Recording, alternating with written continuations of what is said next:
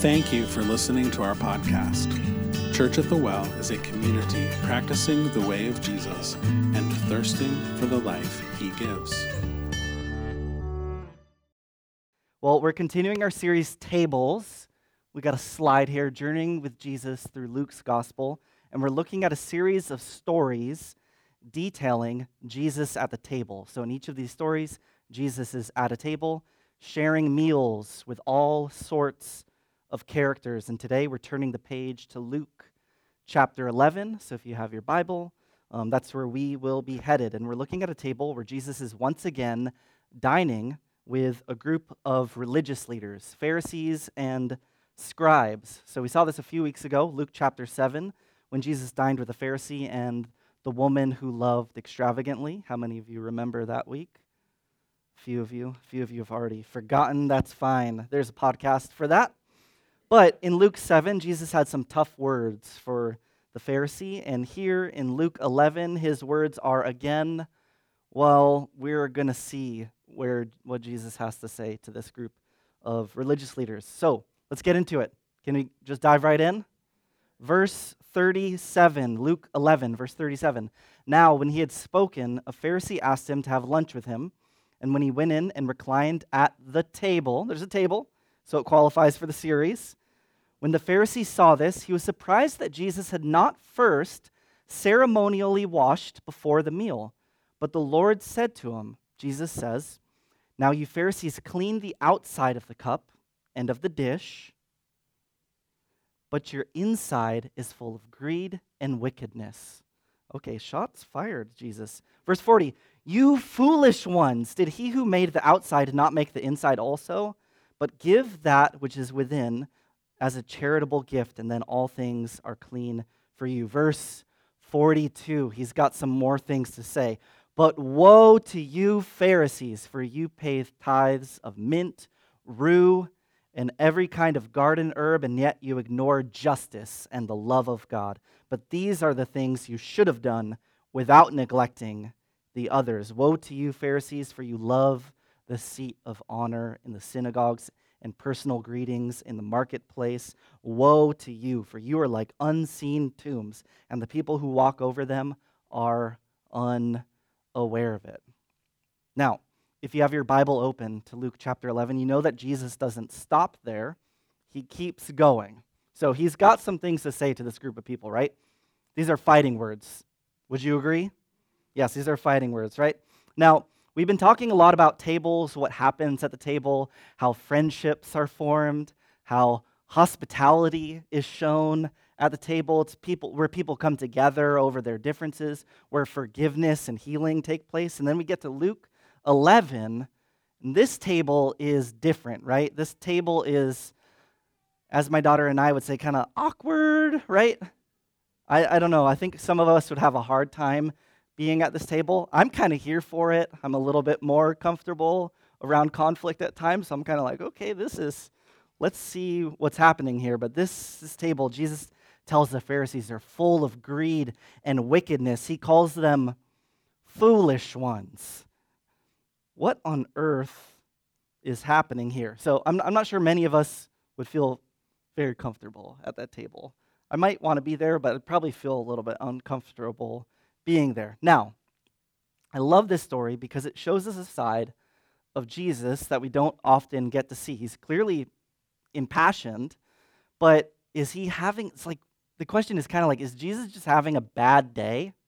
and he's just like, I'm going to start beef with these guys, right? So is Jesus having a, a, bad day and starting a beef with this group of people?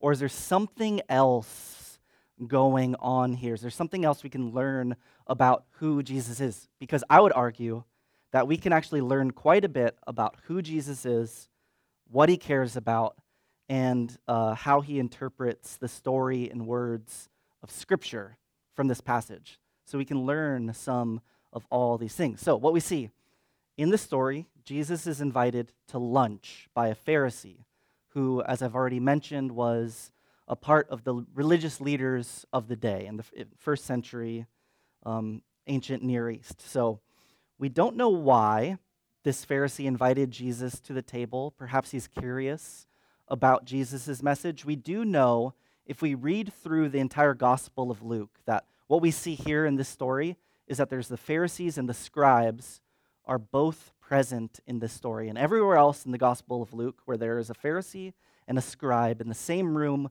with Jesus, that their posture towards him is antagonistic. So perhaps there's a curiosity about his message, but it's likely there is a hostility towards Jesus, regardless of why the Pharisee invited Jesus to this meal. We do know something right away in this passage. We know that they're paying close attention to what Jesus does.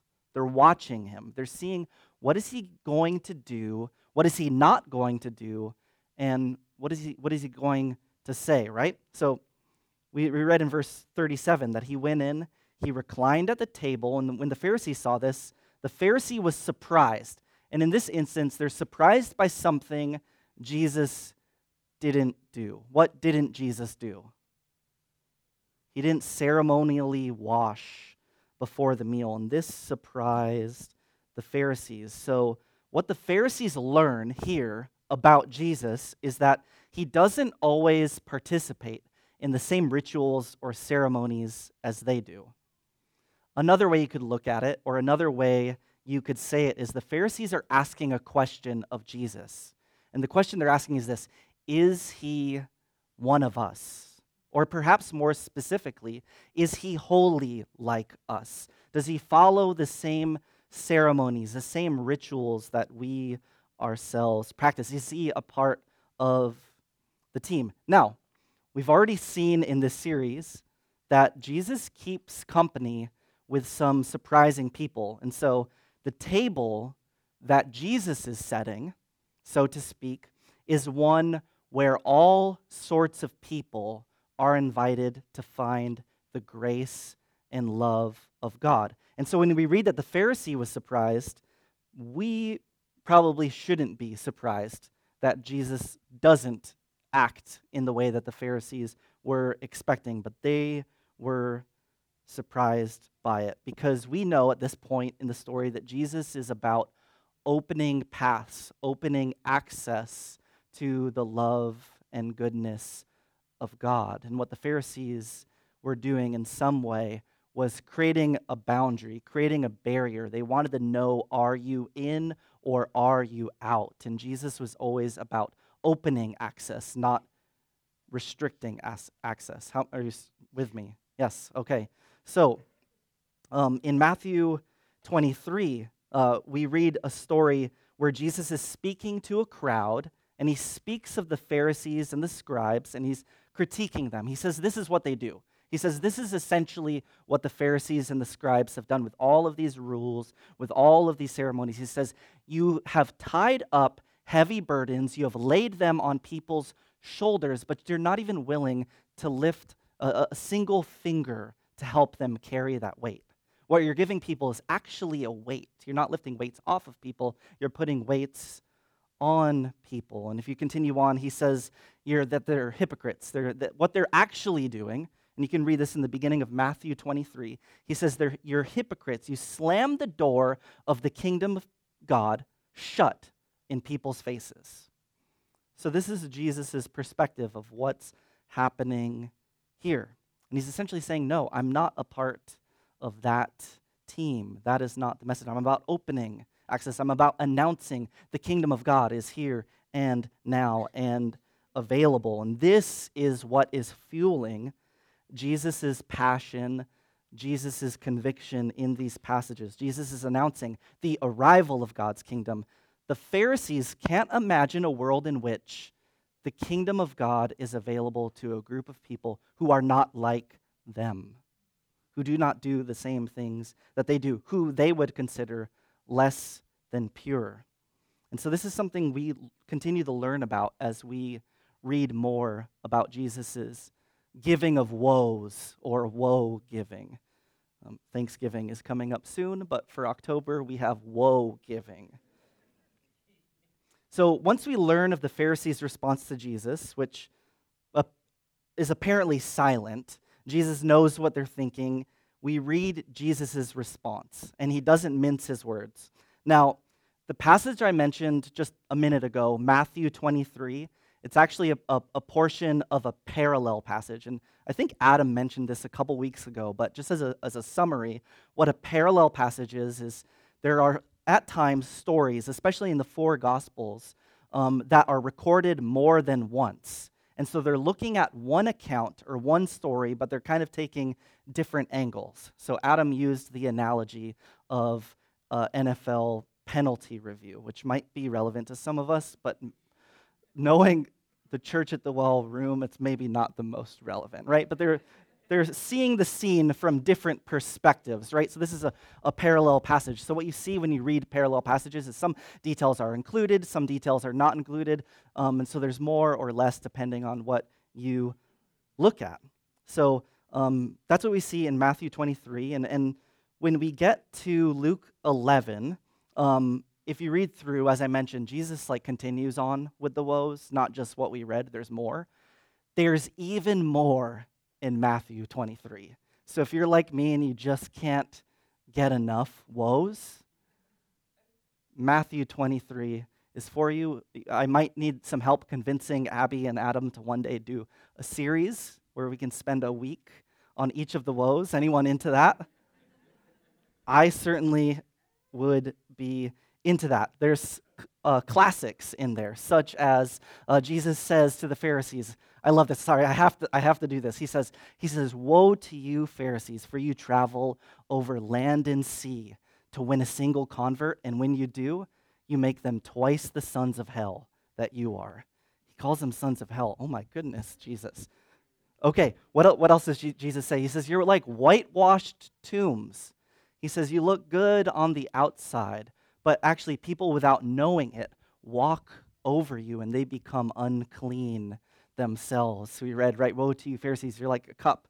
The inside, you've made it look, or the outside, it looks good, but the inside is full of greed and evil. He calls them broods of vipers, right? All sorts of things. So, Matthew 23, it's great. Now, when we get to verse 23 of Matthew 23, Matthew 23, 23, the Michael Jordan of woes, we read a slightly different version of the woe that we read in Luke 11. And we have a slide for this, Matthew 23, verse 23, where Jesus says, Woe to you, Pharisees, teacher of the law and Pharisees, you hypocrites! You give a tenth of your spices, mint, dill, and cumin. Now, let's pause there for a moment.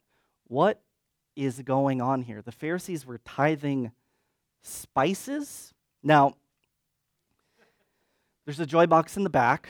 No, um, no, what is going on here? Well, to answer that, I'm going to turn briefly to a passage in Deuteronomy 14, verses 22 to 23. This whole chapter kind of details a random grouping of laws. It's not particularly ordered, it's just this kind of a random set of laws. Um, verse 22 of Deuteronomy 14 You shall certainly tithe all the produce from what you sow, which comes from the field every year. You shall eat in the presence of the Lord your God at the place where he chooses to establish his name, the tithe of your grain, your new wine, your oil, and the firstborn of your herd and your flock. Set a meal out and dedicate it to the Lord, so that you may learn to fear the Lord your God always. Have reverence, respect for God, right? So the people are instructed to take a tenth of their food, their produce, and dedicate it to God. Now, it's important to note when and where this law was given. We're not going to jump into all of it, but essentially, this law was given by God to a people whom God was gathering, a community that God was creating, and He was teaching them what it meant to be human again, right? This is a group of former slaves who had been liberated from Egypt, right? And they were learning rhythms in which they were reminded that they were created in the image of God, that there was dignity, freedom, grace, and goodness to be had in the presence of God. Now, the underlying principle here of Deuteronomy 14 is this that all of life is a gift. Everything you have is a gift that has been given. And therefore, as you become aware that all things are a gift, all things are a grace. You then, in turn, give out of that. are free to give, right? And so this is the principle that kind of flows out of this Deuteronomy 14 law. So food then becomes representative of what is true of everything, that it is a gift. And so give 10% of your food, which is the very thing that sustains life. Now, the Pharisees took this law and many other laws to the extreme. And so, what we read that they're doing is they're not only taking a tenth of the produce, but they're taking a tenth of the spices for the food. And so, the Pharisees, this is the definition of being a zealot, right? They're zealous about not only following the letter of the law, but have gone above and beyond the letter of the law in order to show fidelity to it in order to show that they are pure, that they are holy. So, this is what Jesus says they've done. He says, You've sought to follow the details of God's law to the smallest detail. Woe to you, Pharisees. He said, You give a tenth of your spices, mint, dill, and cumin. Um, but then, uh, then uh, he says this Yes, but you have neglected the more important matters of the law justice mercy and faithfulness, justice, mercy, and faithfulness, the more important matters of the law justice, mercy, faithfulness.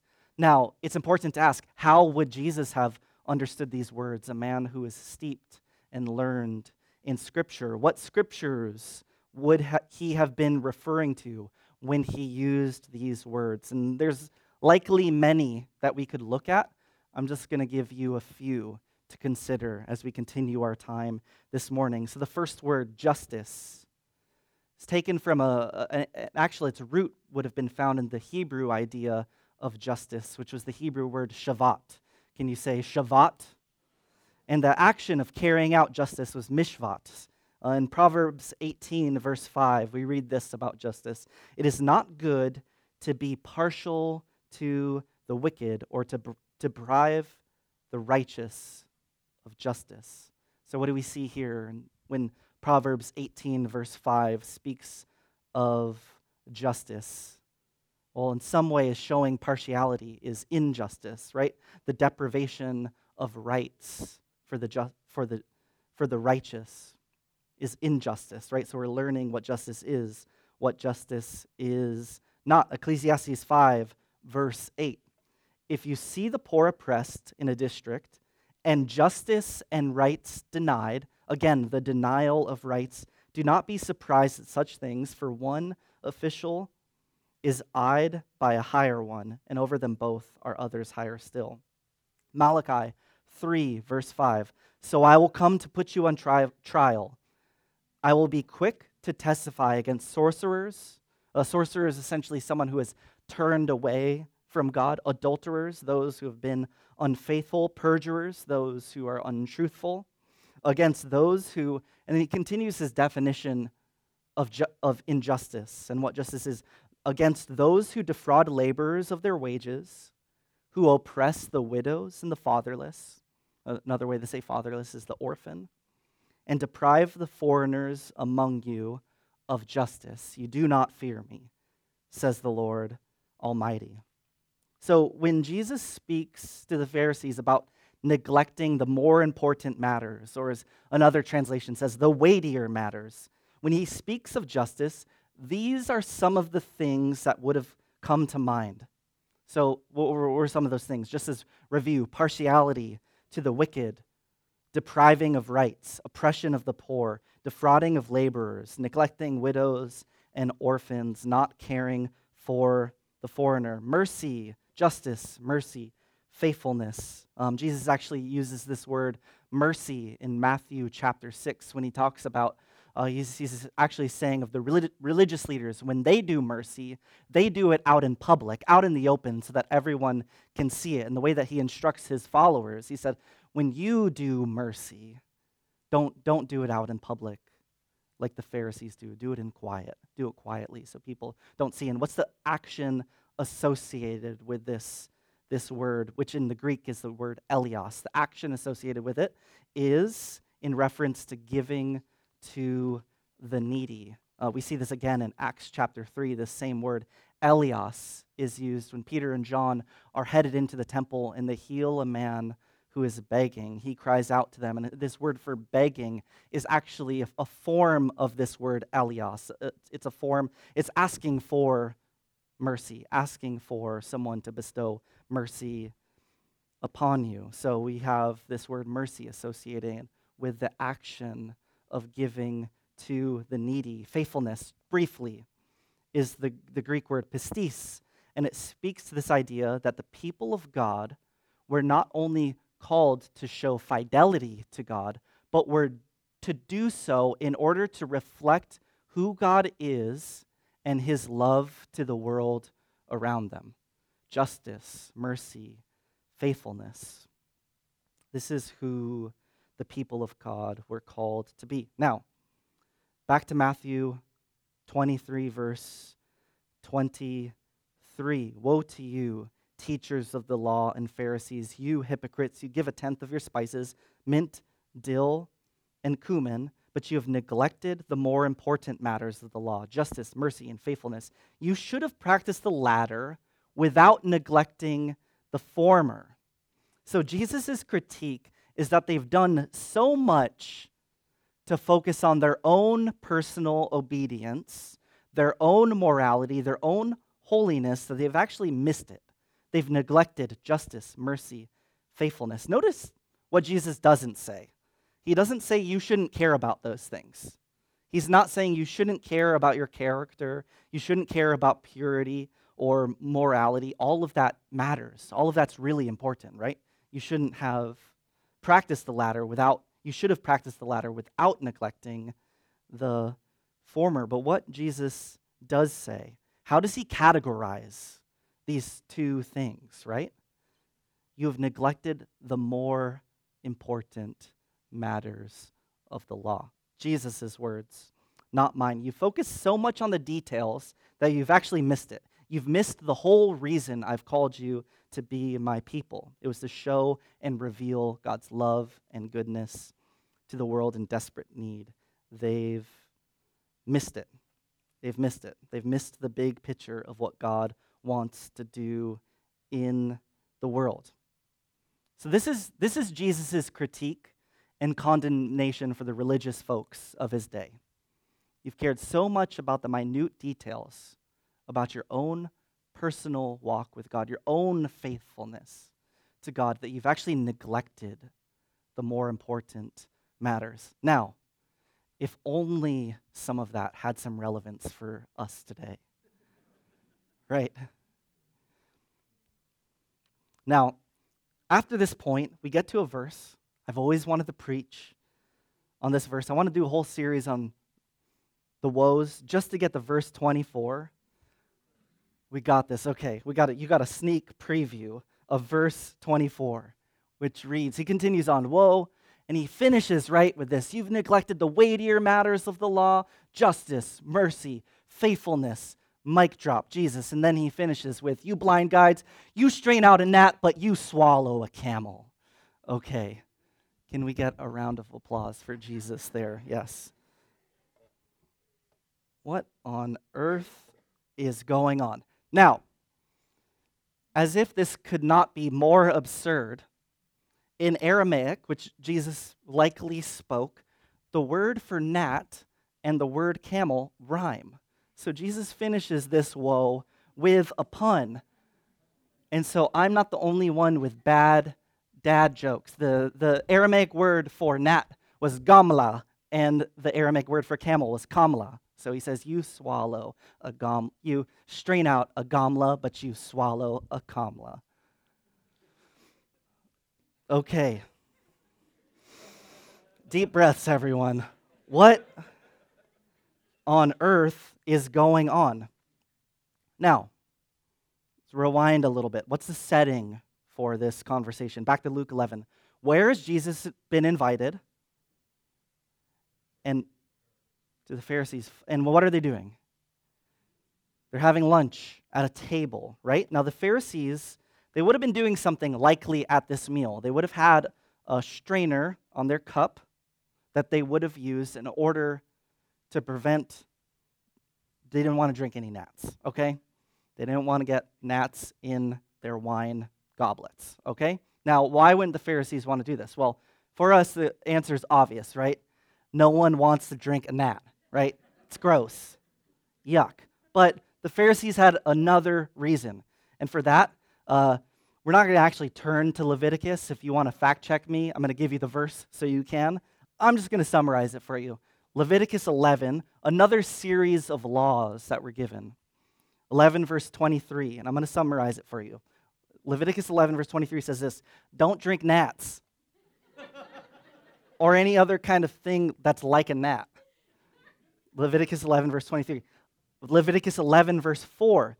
You can read this if you want. In fact, if you want another verse to kind of commit to memory this week, I think Matthew 23, verse 24, you strain out a gnat, but you swallow a camel. It's a good one, good contender. But if you want another one, Leviticus 11, verse 4 is another good one. I'm going to summarize that for you as well. Don't eat camel, okay? Again, for many of us, probably not uh, the biggest temptation, right? So, Leviticus 11. For the Pharisee, we were learning everything was about being right with God, pure, holy, etc. This is like what they were doing to be kosher, but they had created all of these rituals and customs around the law additionally, right? Putting on the strainer, taking off the strainer, putting on the strainer. So this is what is taking place in Luke 11 when Jesus is reclining at the table. Woe to you, Pharisees! You strain out a gnat, but you swallow a kamla, right? Okay. Jesus says you're so consumed with your own personal holiness, cleanliness, that you don't drink out, out any gnats, but in the process, you've neglected the bigger issues of the suffering of the world and you've missed it, the more important matters. And because of that, you are actually not right before God. This is what Jesus is saying. Now, considering this table, considering the difficult words of Jesus, a question. And you can, if you're taking notes, if you have a journal, take this question with you. What would it look like to be a church that cares about, as Jesus would put it, the more important matters of justice, mercy, and faithfulness? What would it look like? What would it look like to be a church? I don't I'm not going to give you an answer right now. That's why you have to write that question down, take it because hopefully we can try to answer that question together. What does it look like to be a church that cares about as Jesus would put it, the weightier matters of the law, justice, mercy, faithfulness? I wonder how the words of Jesus, although difficult, might be a source of life and vitality for the church. Now, the way that we articulate the type of church that we want to be is distilled into three parts. And unlike a new place's vision statement, which sounds complicated to memorize, ours is fairly simple. Be with Jesus, become like Jesus, do what Jesus did. And when we began introducing these words to our church family, we also started to do some other things. We began to lean into this idea of what would it look like to be a church that focused on like spiritual practices, spiritual formation. And so you might have heard us use languages where we talk about spiritual formation or what does it look like to be to, to walk with Jesus in a contemplative sort of faith or life. Now, here's the issue. I don't take issue with that vision statement. I was a part of help dreaming up that vision statement for our church and, and asking God, well, what kind of church do we want to be? But here's a temptation. And I think it's important for us to not forget that it's not just about us as individuals or even us as an entire church that God is concerned with. Yes, it's important. Character formation, uh, learning how to walk with God as we incorporate spiritual practices into our life, learning what it looks like to step into the wholeness, the shalom that God invites us into as individuals. And, and of course, you know, we, we can't truly be with Jesus, become like Jesus, and do what he did if we are insular and self focused. But I think it's important to name that there is a temptation there for it to become so. How many of you are with me? So, we ask the question what would it look like to be a church that cares about the weightier matters of justice, mercy, and faithfulness? Now, we're going to wrap up. How many of you are excited for that? But before we conclude, I would just like to acknowledge the horrifying news um, coming out of Israel and Palestine. I know this is weighing on likely a lot of your hearts. It has certainly been weighing on my heart as well. Uh, I would say it's a weighty matter and an important matter that people of faith should not neglect. Now, here's what I'm not going to do I'm not sure I could, and frankly, I don't have the energy to like just give you all a statement that captures the tragedy and nuance of this situation. I'll say this My heart breaks for Israel, it breaks for my Jewish brothers and sisters and the innocent lives and the children whom have lost their lives, and my heart breaks for Palestine and my Palestinian brothers and sisters and the innocent lives that have been lost. I was reminded this week, um, I took this picture five ish years ago um, in Jerusalem, and this was just taken from like a Instagram story archive that I had tagged with this verse. And I can't stop thinking about this verse this week, but it's a story in Luke 19 when, when Jesus approached Jerusalem. He saw the city and he wept over it, saying, If you had known in this day, even you, the things which make for peace. Because they, they did not know. And, and, you know, I think Jesus weeps over Jerusalem right now. I think he weeps over Gaza right now. So, instead of giving you a bunch of words that fall short of the gravity of the situation, I'd, I would like to provide you with some resources that have been helpful to me as I've processed this news over the last week. Resources for what, what do we do as we weep with Jesus? Uh, earlier this week, Relevant Magazine published a short interview with a a man named Todd Deatherage, and he was the co founder of an organization called Telos Group. And uh, they're committed to educating policymakers about the situation in Israel Palestine. They've been doing so for um, a long time now, and they promote a peaceful, nonviolent solution in the Middle East. And here are some takeaways that I found helpful from Todd's response. And this is actually in response to a question. The question that he was asked was, What should Christians be hoping for in this situation? And these were just four takeaways that I took from his response. We should hope for an end to the violence. There is no violent solution to this conflict. Second takeaway, we should hope for a growing recognition that all are made in the image of God and that human life is sacred. Third takeaway we should hope for a future in which Israelis and Palestinians enjoy security, freedom, and honor, dignity in equal measure. Fourth takeaway we should also remember that hope is not a feeling or an emotion or just a belief that everything's going to be all right. Hope is not passive, it's what you do. It's paying attention to the weightier matters justice, mercy, faithfulness. Now, I can't do homework for you. If you want a resource that's a good resource, telosgroup.org has some great educational resources if you'd like to be educated on what is going on further. Um, second resource I'd like to provide you with is a statement from the head of churches in Jerusalem of the escalating humanitarian crisis in Gaza. You know what we're going to do? You can have that up there and read it for a second, but you just search for this on Twitter or on Google. Just take a picture of it right now. You're going to read it another time because I want to value and honor your time here with us this morning.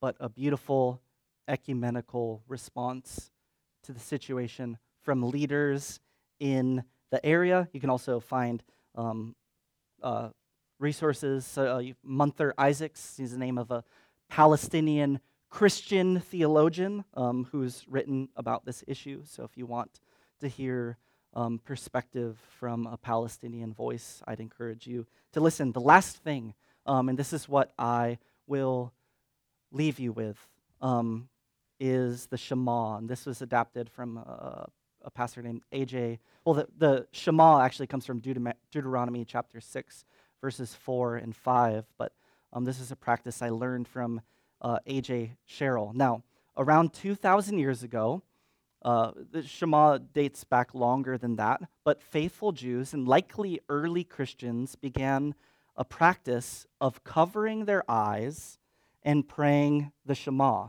covering their eyes. Hear, O Israel, the Lord is our God, the Lord is one. So therefore, love the Lord your God with all your heart, with all your soul, and with all your strength, and also love your neighbor as yourself. And when they were done praying, they would remove the hand. And the reason that they were um, began this practice of covering their eyes it was with the intention of concentrating on what is truest about us and the world that God loves us and that God loves the world. And so, as you do so, you're able to focus on the important matters. So, to speak, and when we remove our hand from covering our eyes, we are then able to see the world through that perspective that we are loved by God and that God loves the world and cares deeply about these matters, right?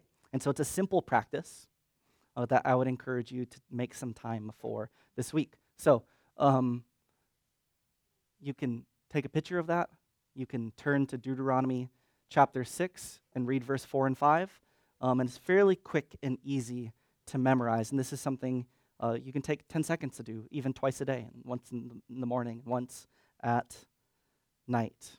Right? So this is a simple practice, and it be- become a guide for us as we hear the invitation to focus on the more important matters, knowing that we are loved by God and the world around us, and then removing our hands so we can now see the world through His perspective.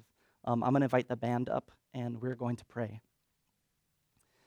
God, we thank you for Luke chapter 11, Matthew chapter 23, and uh, there are some strange things in there, God, and we're grateful for those because they make us laugh. Um, they also sit weighty upon us as we reflect on our own lives and what it looks like to be a church that cares about the more important matters of justice, mercy, faithfulness, God. And so may we hear the invitation. May we hear um, as you hear.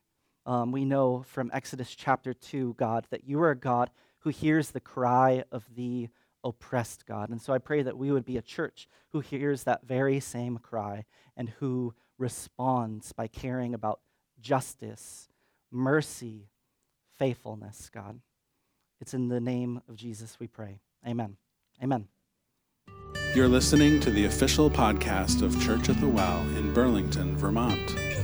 For more information about Church at the Well, including gathering time and location, events, and how you can financially support the podcast, please visit us online at www.wellchurchvt.org.